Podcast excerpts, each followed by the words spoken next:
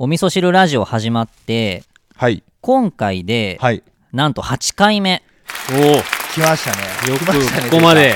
なんかちょっと前に本当にあの幻の0回を収録して、そうですね。まあ、皆さんに聞いていただけるこう1回目はい。を公開したのが本当に最近のような感じはするけどうん。そうですね。気づけば8回目。いやおーすごいっすよこれ。積み重ねって大事ですねなんか。いやー。いいですねね。いやすごいよね、うん。そうですよね。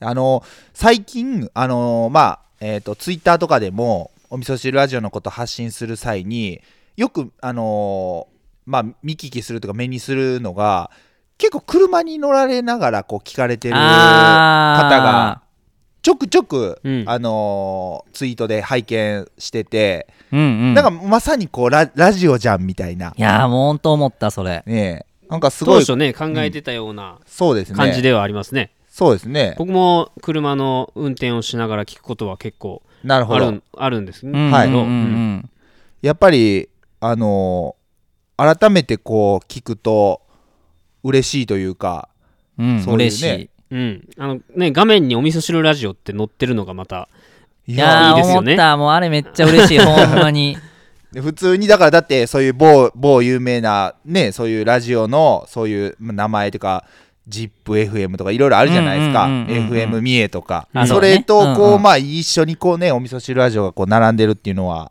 うん。ちょっと感慨深いものがいいですね。ありますね。ランドラジオっぽい。ラジオっぽい。まあそんなお味噌汁ラジオなんですけれども、はい。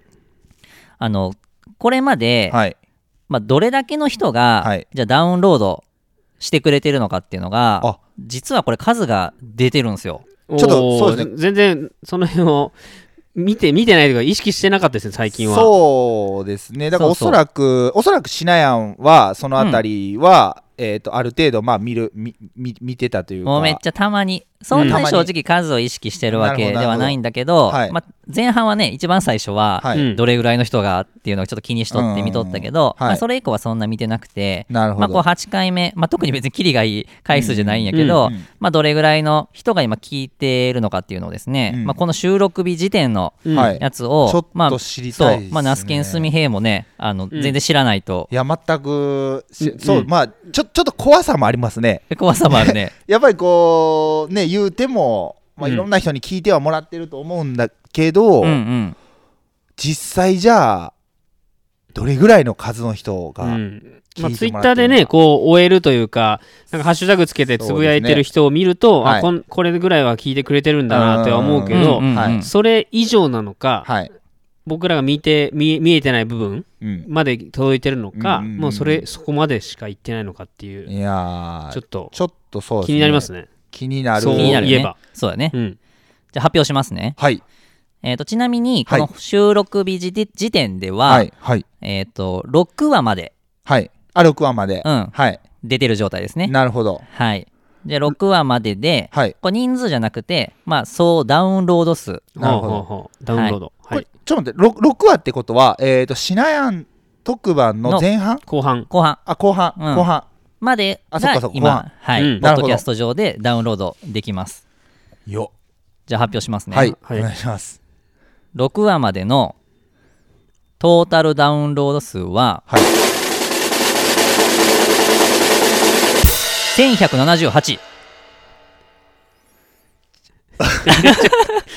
これはどうリアクションしたらいいんやろ？千お。千千。いやこれねすごいのかね全然わかん 全然わからん。いや全然わからへんねんけど、これをじゃあ6話の平均にしたらはい。六で割るってことですか？そう。やったら大体何人の人がに200近く？そう。ってこと？平均で。そうそう。平均で、えー、と1話あたり170ぐらい。えそれすすごいんじゃないの？百七十人がまあ聞いてるってことですか？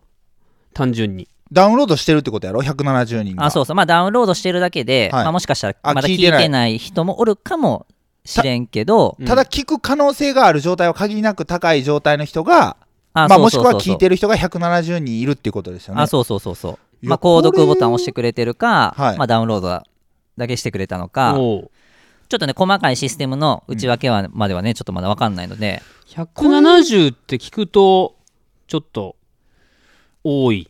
いや、なんかそんなに言ってるんだと思ったんそうですけどねこれこれあのーまあまあ比較することでもないと思うんですけどまあ同じまあいわゆる農業関係のポッドキャストとか僕らもまあねあの他の番組を聞かさせてもらってるんですけどうん。そういう要はダウンロード数にの数を言うっていう 番組ってないないじゃないですか。どうだよね。そうかもね。なんかあんまり聞いたことがないもんでうんうんうん。そのどどうな、まあ、170っていうのがこれまあ多いのか少ないのかあーっていうのはあれですけどただ170人にまあ少なからずリーチされてるっていうことをまあももっとリーチはされてるけどうんうん。そうやって購読ボタン、まあ、ダウンロードボタンを押してくれてるっていう人んはそれだけいるってことですもんね。うんうん。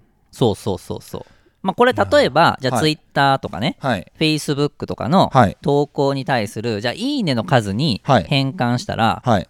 170いいねとかついとったら結構なんかおって思わへん？いやい結やけいやいやかなり。かなりでしょ？いや、うん。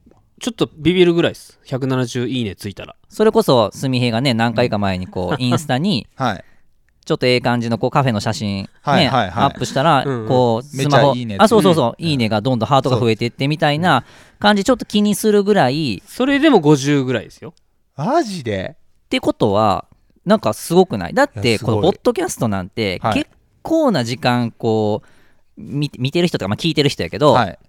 の耳をずーっとこう占拠して、まあ拘束しちゃうみたいな感じですかね。だってツイ,、ね、ツイッターもうんうん。フェイスブックも、うん。まあ、言うても、うんそんなパッと見てうん。終わるやん、そうですね。うん。はい。うん。はい。なのにこれだけたくさんの人が僕たちのこのラジオを聞き続けてくれてるってことははい。僕は結構すごいんじゃないかなっていう。いや、すごいと思うし、もう本当になんかあの、ありがとうってやっぱい言いたいですね。やまあ本当ありがとうございます、はい。なのでもう、まあ、今聞いていただいてるね、うん。そうですね。リスナーの人に本当にありがとうございます。ありがとうございます。まああのまあ、僕たちもね、まあ、もちろんこれどんどんどんどんはいこれからもずっと継続していくはい。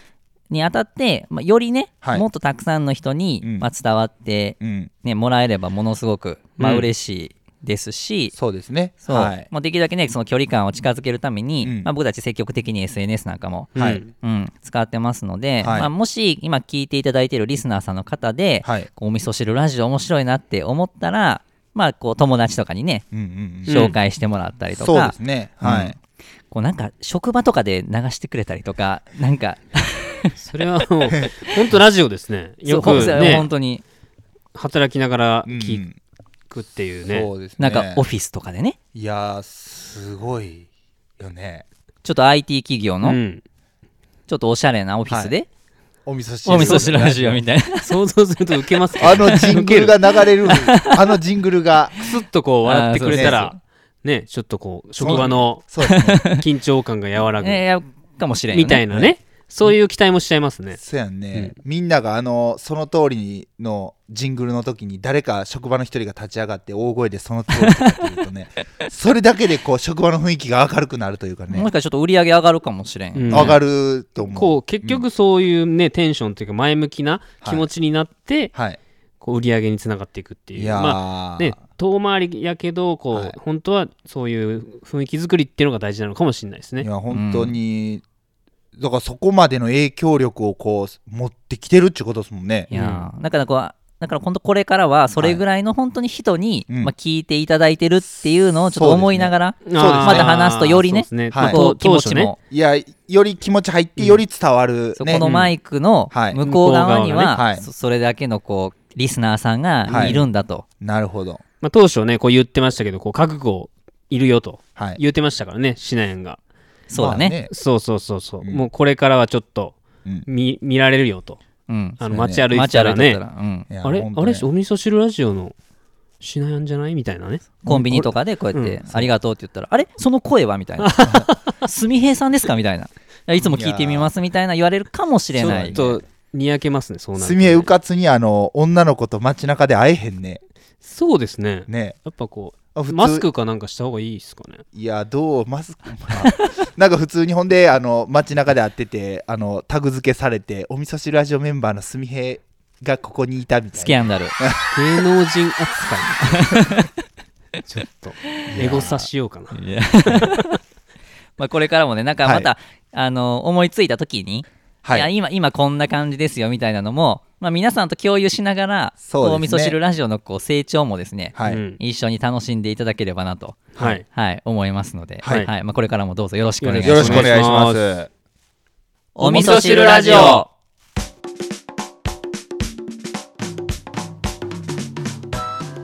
きな漫画はバガボンドのしなやんです。好きな漫画はルーキーズのナスケンです好きな漫画は悠々白書のすみへいです。悠々白書いいね。ですよね。あ多分世代がと知あれとトグロ兄弟とかでしたっけ？トグロ兄弟そうそうそう。ね。ゆゆうすけレレイガンとかね。あーレイガン懐かしい。売ってましたし僕レイガン。俺ショットガンが好きやった。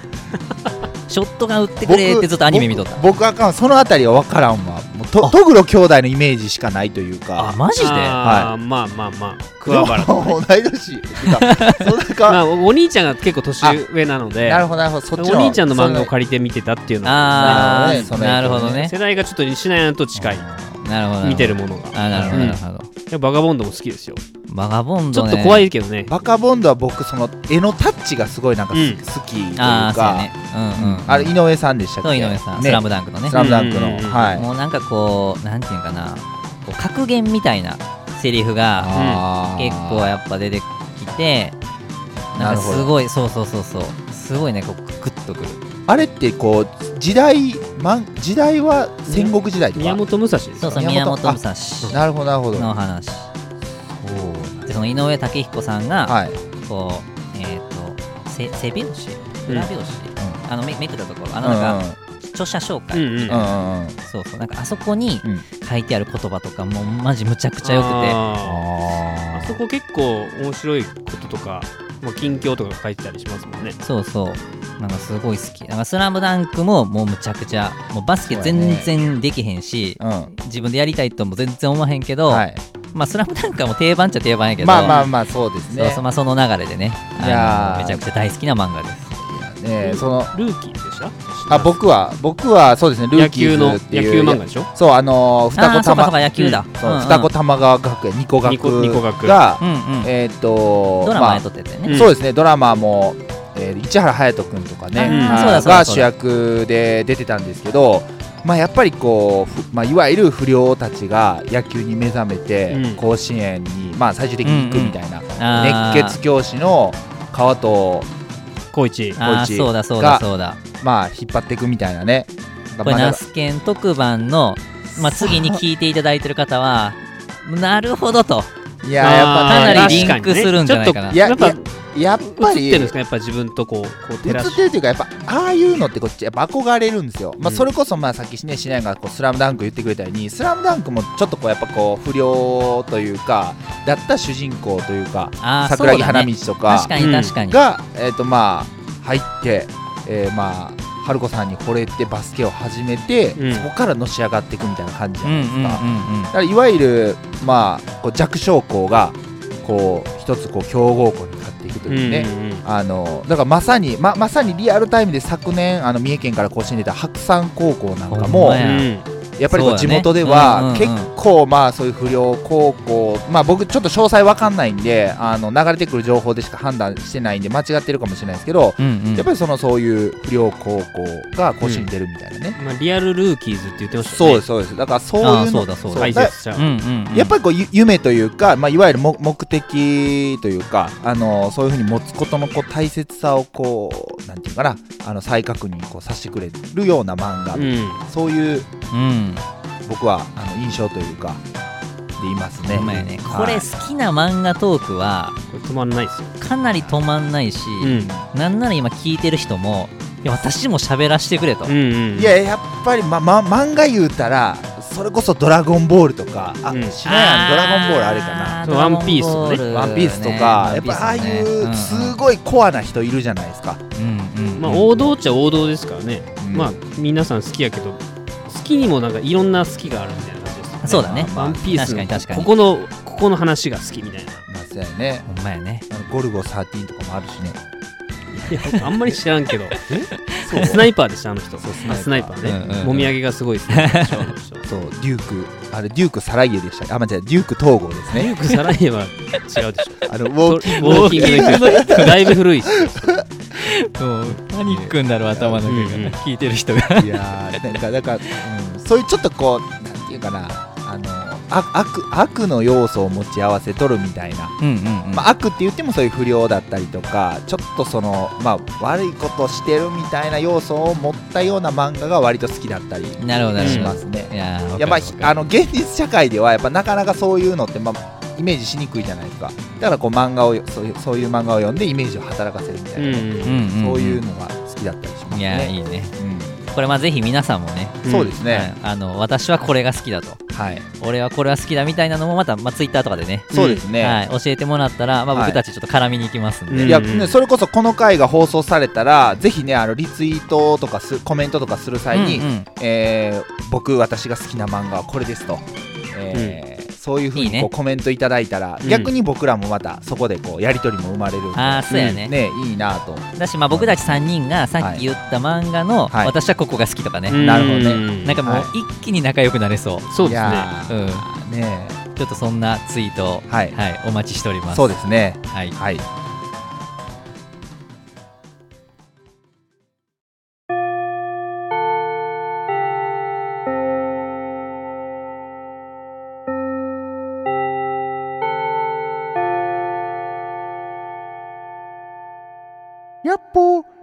教えてナスケン先生のコーナーだよ。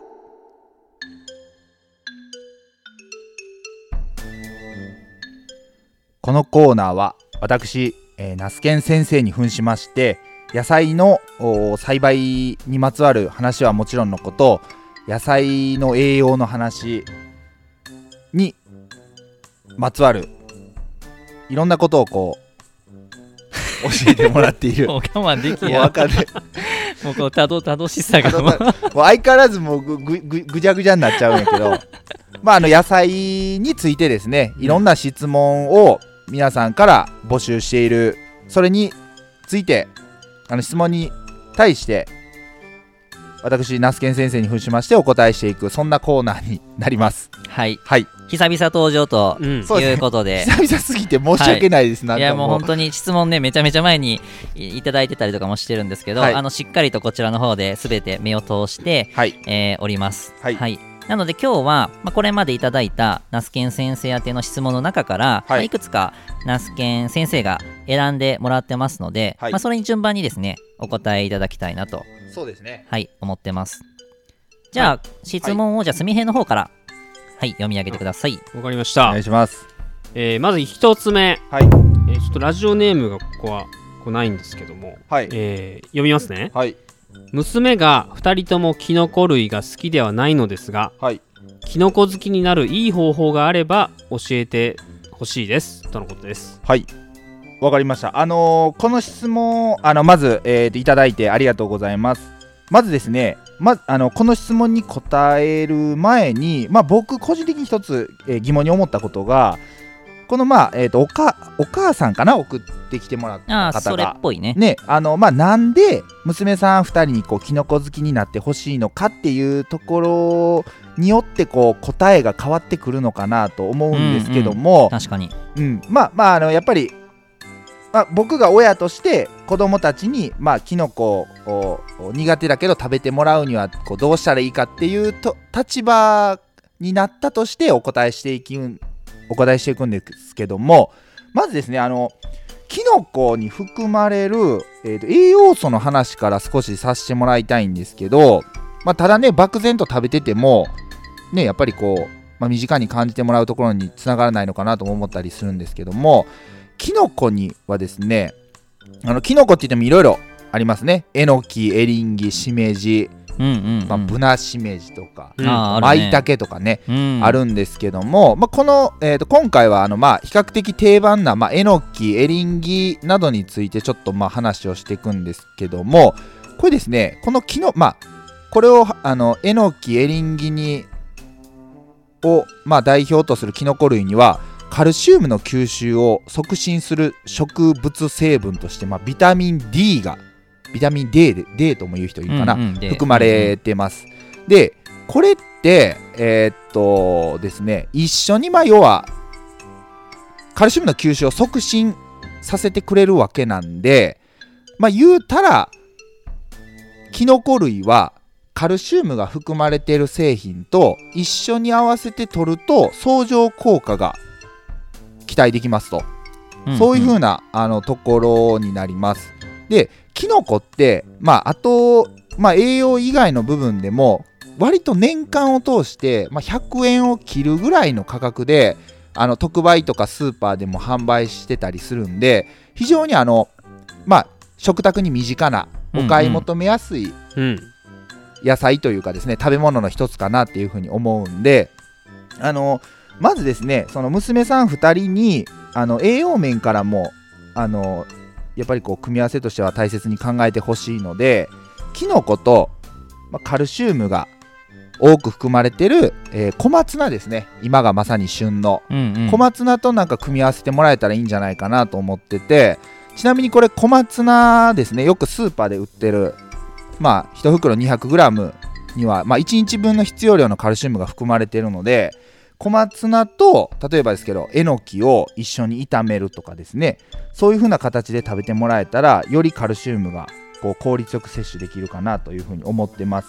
であとですねあの私あのナスケンのあの家ではですねえーっとまあしいたけとかあのエリンギとかですね比較的キノコの中でもあの食感がこう感じられるものをはですねあの細かく刻んであのチャーハンとかオムライスの具材に入れたりします。これどどうですか？しなやんやすみへのまああの家というか調理は。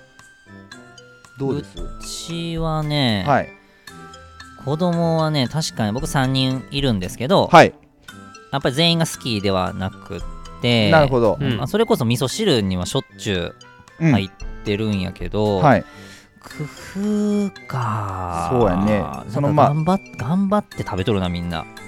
そう。ちょびっとだけ。そうですね。そのうんやっぱねどうしてもあの、まあ、好きな子って何しても好きじゃないですか。う、ん。でただまあ親として好きになってほしいなっていう。だだからおそらくお子さんはちょっと苦手な部類に入るのかなっていうふうに思うんで、んそう考えた時にやっぱりこう細かく刻んで まあキノコが入ってるっていう風にあのこう肉眼で確認できない状態で、うん。えっ、とまあ食事に出すっていうのも一つまあのそうだね、うん。うん。まあ隠まあマイナスに捉えるとまあ隠して出すみたいな感じかもしれないんですけど、うんうん。ただこうえっ、と細かく刻むことによってやっぱりまああのそういう意味でまあ味ももちろん馴染みやすくなると思いますし、うんうん。うん、非常にまああの食感もそれっぽくないみたいなねあの食感が苦手いう方もいるんでそのキノコのうんうんうん。独特の、うん。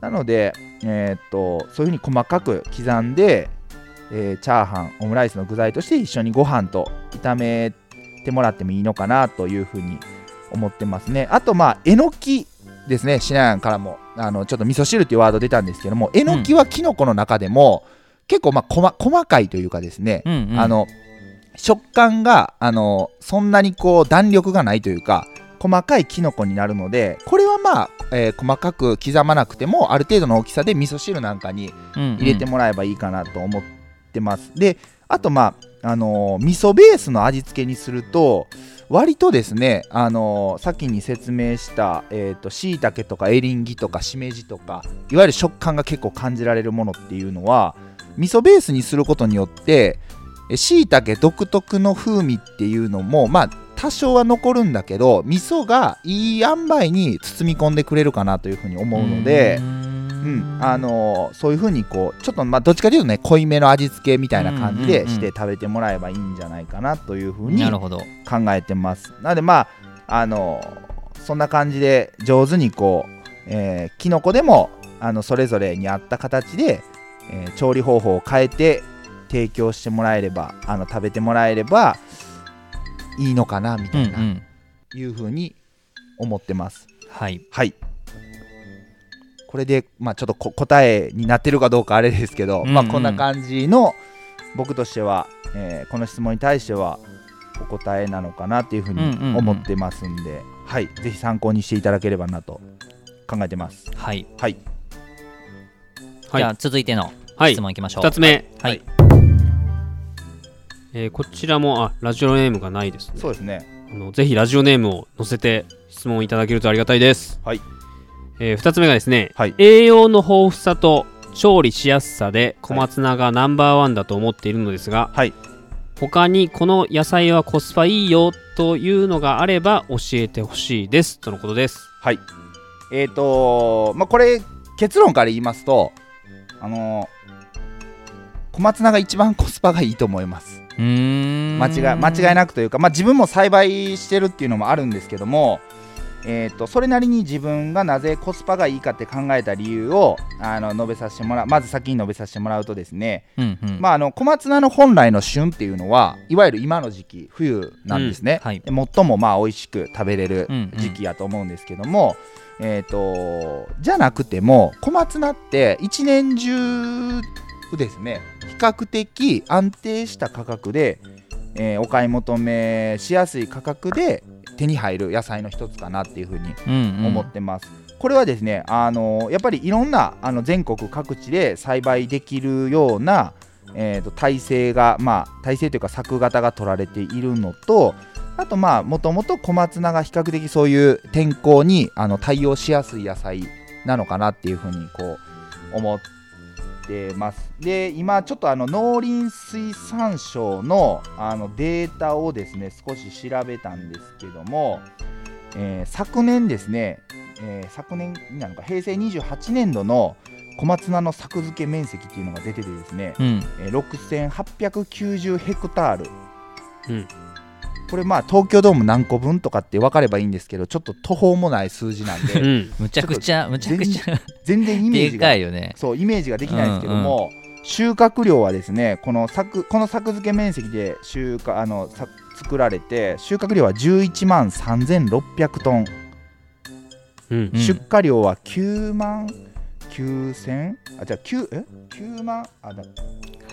先生。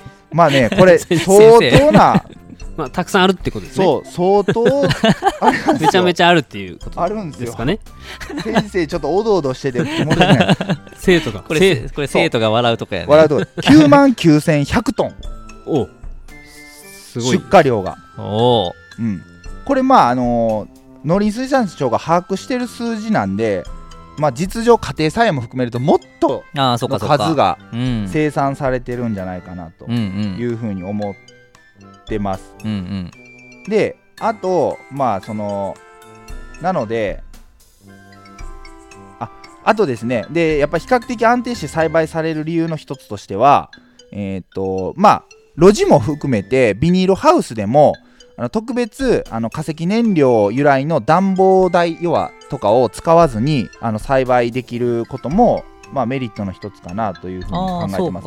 はい、これまああのえっ、とまあ栽培されている方ならよくもうご存知だと思うんですけども夏場だったら要は温度が高い時期だと種まきから収穫まで30日でこれまあ冬場でもあのまあビニールハウス内とかで作れば約60日で収穫できるんですね。だからその種まきから収穫までのスパンが短いっていうのも、まあ、やっぱりこう流通ある程度比較的安定して流通する、えー理由の一つなんじゃないかなっていうふうにあの思ってます。であと調理方法が多岐にわたる点もコスパがいい理由につながるかなと思ってて、まあ、夏場やったらおひたし。で冬場やったら味噌汁に入れたり、まあ、場合によってはね鍋に入れたりとか。うん。であと年間を通してあのやっぱ健康志向の方多いんでスムージーにうん。あのよく利用されるあなるほど。あよよく聞く気がするうん。な、あの小松菜とバナナとリンゴとかね。あのそういう感じで野菜といえばあの小松菜が非常に身近に感じてもらえる野菜なんじゃないかなというふうに考えてます。そんなうーん。うんそういう意味でもそういうのをこうトータル的に考えた時にいわゆるコストパフォーマンスがいい野菜がの一番手が小松菜になるんじゃないかなというふうに考えてます。ね。でえー、とこの質問にできる限りお答えしたいと思ってじゃあ小松菜の次ぐらいに何かなと思った時にあのうちの、まあ、奥さんがですね言うても小松菜たまには高い時もあるんですよ。場合によっては。うんうんうん。うんで1袋例えば100円ぐらいで買える時もあれば、えー時期によっては198円とかっていう時もあったりする。100あの200円超える場合もあるんで、まあ、これは三重県のスーパー基準なんで、えーもっと首都圏に行けば高くなるかもしれないんですけども、うんうん。小松菜の、えー高いとうちの奥さんはあのチンゲン菜をうん。よく買ってくるんですね。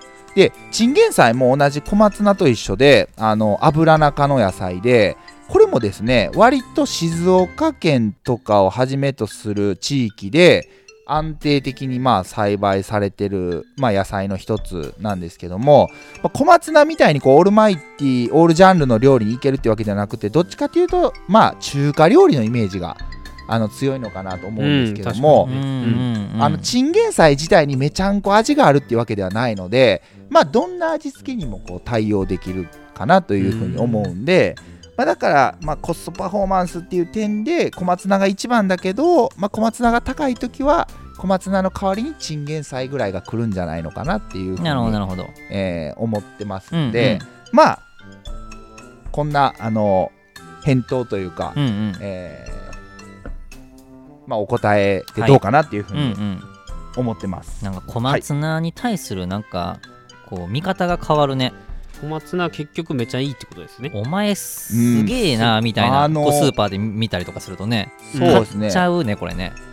なんかこう聞いてる人明日買いに行くというかもう今すぐにでもスーパーに行って いやもう小松菜探すんじゃないですかね。うん、あの探すね、うん。そそれこそたあのまあえっ、とほうれん草の栄養がすごい高いっていうのってあのポパイのイメージから来てる部分ってああったりするのかなと思うんですよ。あるかもしれんポパイがほうれん草をなんかガーって口に入れてそう、うん。うわーってこう筋肉がモリモリになると、うんうんだから栄養がある野菜イコールほうれん草っていうような認識あったと思うんですけど実は小松菜の、まああの競うわけではないです。ほうれん草にはほうれん草の良さがあると思います。やけど、えートータル的に見た時に夏場っていうのはほうれん草にとってはすごく大敵なあの要は合わない時期なんですよ栽培うん。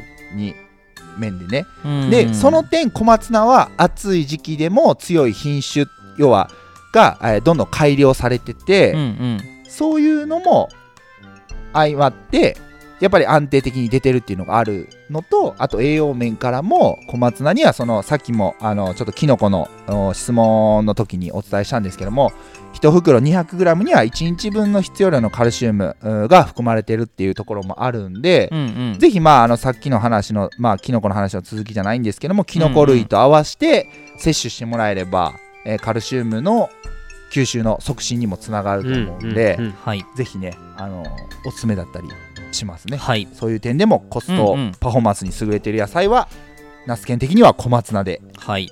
ございます。了解です、はい。ぜひ参考にしてみてください、はい。お願いします。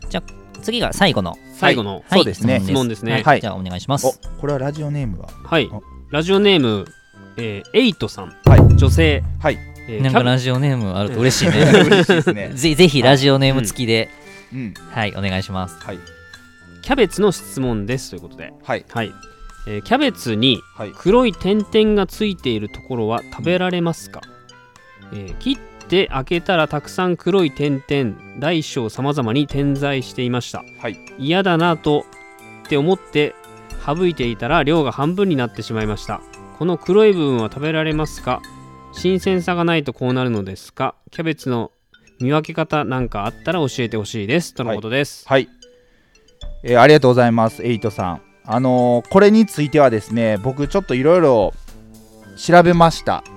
果たしてこの黒い斑点というか点々は何か調べていくとですね、まあ、よくね、あのー何かあると出てくるのがヤフー知恵袋とかだったりするんですけど、うんまあそのあたりの返答はこの黒い点々はおそらくポリフェノールの一種だと。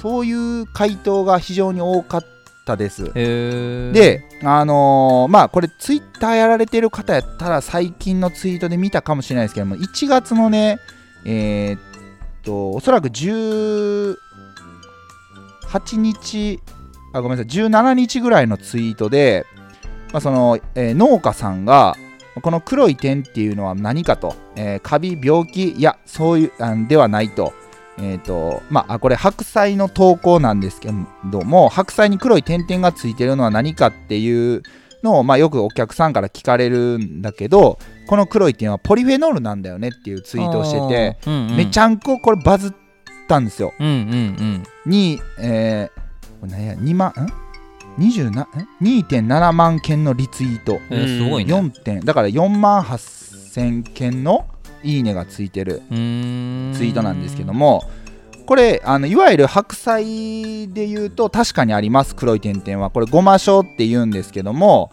まあ、これはポリフェノールの一種だから食べても問題ないっていう形でツイートしてくれてるんですけどもこれ間違ってないと思います。僕も調べたんですけど、うんうん。間違ってないと思うんですけども、まあ、ちょっとこのツイートを参考にしててあのなんかあのえっ、と申し訳ない部分もあるんですけども中にはあのコメントでですね、えーごましょこの黒い点々がある白菜これまあだから白菜とキャベツは同じ油中なんで、うんうん。えーえーと白菜にそういう黒い点々ができるこの黒い点々はもちろんですけどキャベツの黒い点々と、まあ、同成分と考えられるんですけどもまあえー、とこと、まあ、白菜に関して、えー、とこの1月の17日にツイートしてくれてる部分でえまああのごま塩のこの黒い点々がついてる白菜の方がそうでもないのと比較すると味が落ちると言われてます、えーうん。歯の成分調査の結果を見ると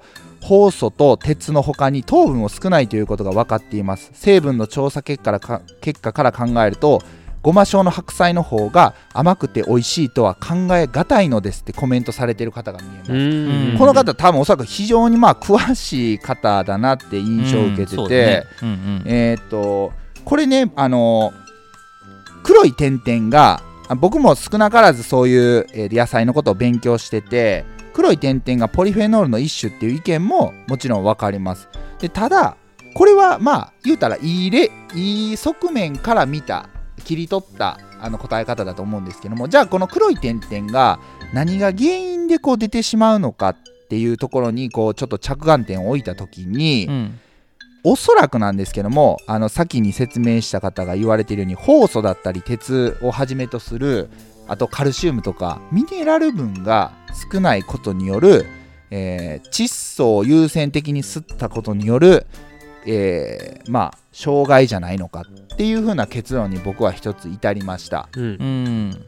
ってことはですねあのもちろんですけどミネラル分が吸えてないっていうことはやっぱり栄養価が少ないっていうところにもつながるのかなっていうふうに考えられるのでうん。だからまあポリフェノールの一種なんだけどトータル的ながその含有成分をあの調べた時にえーごま塩黒い点々がない、えー、とキャベツだったり白菜だったりと比べると、えー含有成分が少ない可能性があるんじゃないかなっていうふうにちょっとまあよ、うんえー見立ててるんですけども、うんうんうん。でこれ正確な、あのー裏付けがごめんなさいあるわけじゃなくって現状今、あのえー、と農協のあの営農指導課の方だったりあと,、えー、と県の普及員、えーの方だったりにちょっとまあ質問をしてですね、あのーあとまあその実際にキャベツ白菜とかを育種している種苗メーカーの担当の方にも聞いて今ちょっとその返答待ちっていう形で、うん。うんちゃんとしたあのそういう専門分野の方の意見を聞いた上で、ちゃんとした、えー答えっていうのはまた今後の,、うん。あの分かり次第収録の時に少しまああのお話しさせてもらえれば、そういう時間をいただければなというふうに思ってますので、まあ審議中ということですね。そうですね。だからまあうん。この質問に関しては食べてもらっても害のあるものではないんですけども、うんうん。ただえーっともそのそのケースバイケースだと思います。すごいあの斑点黒い点々があるとやっぱりん見た目は悪いじゃないですか、うん。あんま食べたくないというか、うん。食欲が湧かないと思うんで、もうその場合はもうあの、まあ、非常に野菜農家としても言い言いにくいんですけどももうちょっともうごめんなさいをしてもらうほかないのかなって、うん。まあ、できる限り食べれる部分を探してもらって食べてもらった上でどうしてもっていう部分に関しては、うん。うん。もうごめんなさいっていうふうにあの要はもういわゆるは廃棄、うん。うん。えーしていただく方がいいのかなと、うんうん。いやもうそんなん俺は気にせず食べれるよっていう方はもうんううん。食べてもらっても、うんうん。あのいいと思います。はい。そんな形の現状はちょっとお答えになるのかなと思うんで、はい、また正確なこう、まあ、あー答えが分かりましたらお伝えさせてもらいたいと思いますけども、うんうん。僕の見解としては黒い点々は食べれるけどもいわゆるカルシウムをはじめとするミネラル欠乏もしくはミネラルが吸えてないことによる、えーいわゆる生理障害え黒い点々が発生しまうしてしまう原因はそこにあるんじゃないかなっていうふうに考えてます、はい。はい。はい。では先ほどの質問者さん。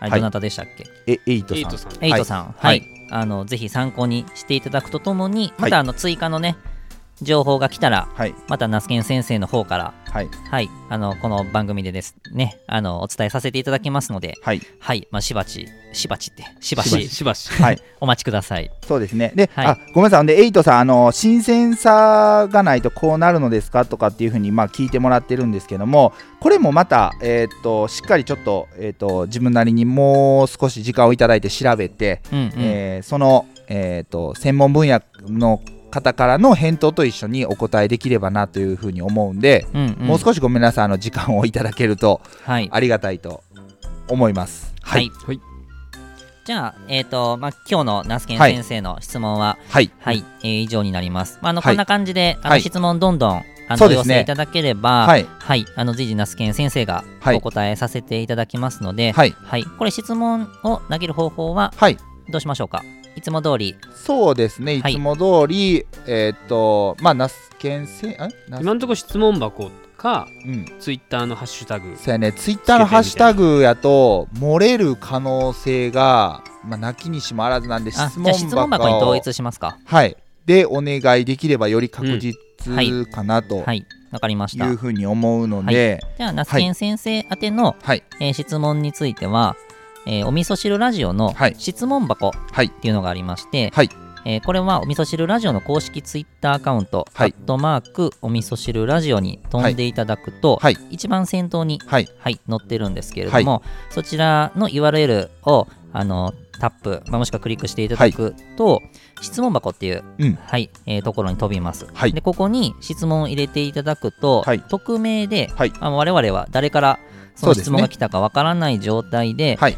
えー質問を受け取ることができますので、はい。はい、あのナスケン先生宛てという形で、そうですね。はい、あのラジオネームを添えてですね、そうですね。はい、あの匿名なんだけど、ど、まあ、ラジオネーム添えてもらうと、よりラジオ感がこう出るそう、ので、今もう完全に僕らの、はい。勝手なこだわりですけども、そうですね。はい、あのどしどし、あのお寄せいただければと、はい。はい、思いますので、はい。はい、じゃあまた次回もそうですねお楽しみということで、はい。ぜはいじゃひよろしくお願いしはい、ます。先生ありがとうございました。ありがとうございました。お願いします。また。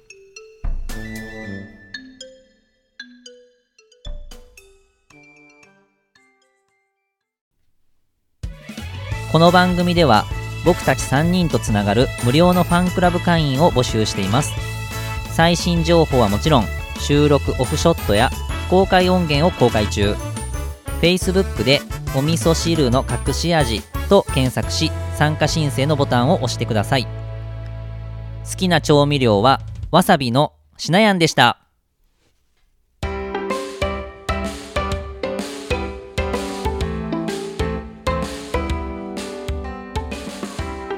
いやーナスケン先生久しぶりやったね。いやーちょちょっとしどろもどろしてしまいまして。あ案の定タイトルコールから。もうあれあれどうやって言うんやったっけなと思ってちょっとしっかりそのあたりはあの再再確認というかうん。再認識しながらやっていかなきゃと思いましたね、うん。いやでも1ヶ月ぶりぐらいになるんかな。1話1話ぶり。あ1話ぶり？そう1話ぶりですねマジかレギュラーコーナーにした言っときながら結局まあ結局特番ブームがねちょうん。っと入っちゃってね。そうですね、はい。結構ナスケン先生のコーナーいいっすね。やっぱ食その農業のなんか専門的な知識っていうよりかは、はい。こう一般の人たちによりこう農業について詳しくまあなんていいうのかそうだね。そうですね。なんなんていうんですかね。うん。まわあすごいいいなって思いましたね。まああのーなんていうんですかね。あのどうしてもこうそれこそしなやんとこう普段会話してるのってかなり専門的なあの、うんうんのいわゆる農業の専門的な会話をしてるじゃないですか。はいはいでやっぱこう墨絵が入ってくることによってその会話ではなかなかこう通じないというか伝わらないと思うんですね。であの僕らはこのラジオを通して、えー僕なんかも野菜を身近に、えー感じてほしいっていう思いを大切にしてるんで、その点からすると、まあ、皆さんからのこういう、えー、とナスケン先生に対するコメントってめちゃくちゃありがたくっていわゆる野菜を買ってもらう消費してもらう側の方たちはどういうところをこう気にされてるのかうんっていうところをこうやってこう、まあ、気にかけてあのコメあのメッセージを送ってくれるじゃないですか。えじゃあその質問に対してどういうふうにこう返したら、まあ、よりこう伝わるというかねのかな、日常生活に役立ててもらえるのかなっていうところを僕自身がこう皆さんから鍛えてもらってるみたいな。うんうんうん。あのそういうところがあるんで、まあ、それこそ今回このあのさっきの、まあ、夏健先生の質問に答えた内容って普通に僕が農業してたらそ正直言うたらそんな別に調べなくても勉強しなくてもいいことな部分もあるんですよ。うんだけどじゃあそれでいいのかっていうとやっぱそれでは身近には感じてもらえないなっていうふうに思ってて。うん皆さんからそういう風な問いか問い合わせ、えー問いかけをいただくことによって僕自身が調べて僕自身が勉強してあれ？これじゃあどういう風にこう噛み砕いていったら皆さんにより伝わるのかなっていうそういう視点をこういただけるのがめちゃくちゃありがたい、うん。だからまあおそらくすみへいが先に言ってくれたことは、まあ、そういう部分をまあすみへいも感じ取ってくれてるんじゃないのかなっていうふうにうん。思うんですけども。ね。だから野菜スーパーに行って小松菜取ろうって今まで思わなかったですよね。そう。まあまあ。まあとりあえずそうやね。キノコは取ってましたけど、はいはいはい。でだからキノコに対してそんな深く考えたことないし、まあ何にでも僕はまあご飯に合うからはい。買ってた、ほど。まあ、安いから買ってたみたいな感じなんですよ。そうまあ正直なところ。うんうんうん。一人暮らしやとねそんなに野菜もバンバン食べるわけじゃないし、まあやっぱ料理きますね。そうだよね。料理するっていうね例えば冷蔵庫の残り物でとか、スーパー行って安いやつを買ってはい。でメニューを決めるみたいなこう、うん。まあ、いわゆる主婦の人がよくやるようなやつは、はい一人暮らしで、うん。まあ、料理普段そんなせえへん人からしたら、うん。絶対しないから、うん。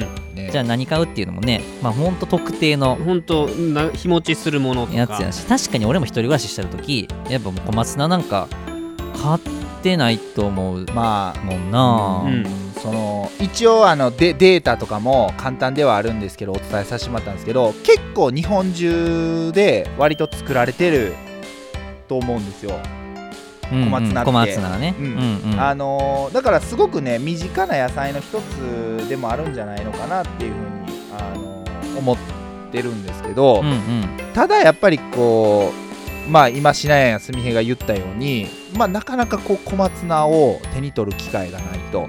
でただこのラジオをおそらくこの回を聞いていただいた皆さんは間違いなくスーパーに行った時に小松菜とえのきはスーパーのカゴにきっと入れるんじゃないかな。いやこれ入れるね。うん。思ってますね。目が絶対いきますね。そうですね。特にこうねコスパが一番いいって、まあ、ナスケンがね、まあこうそうです農家からこねうね。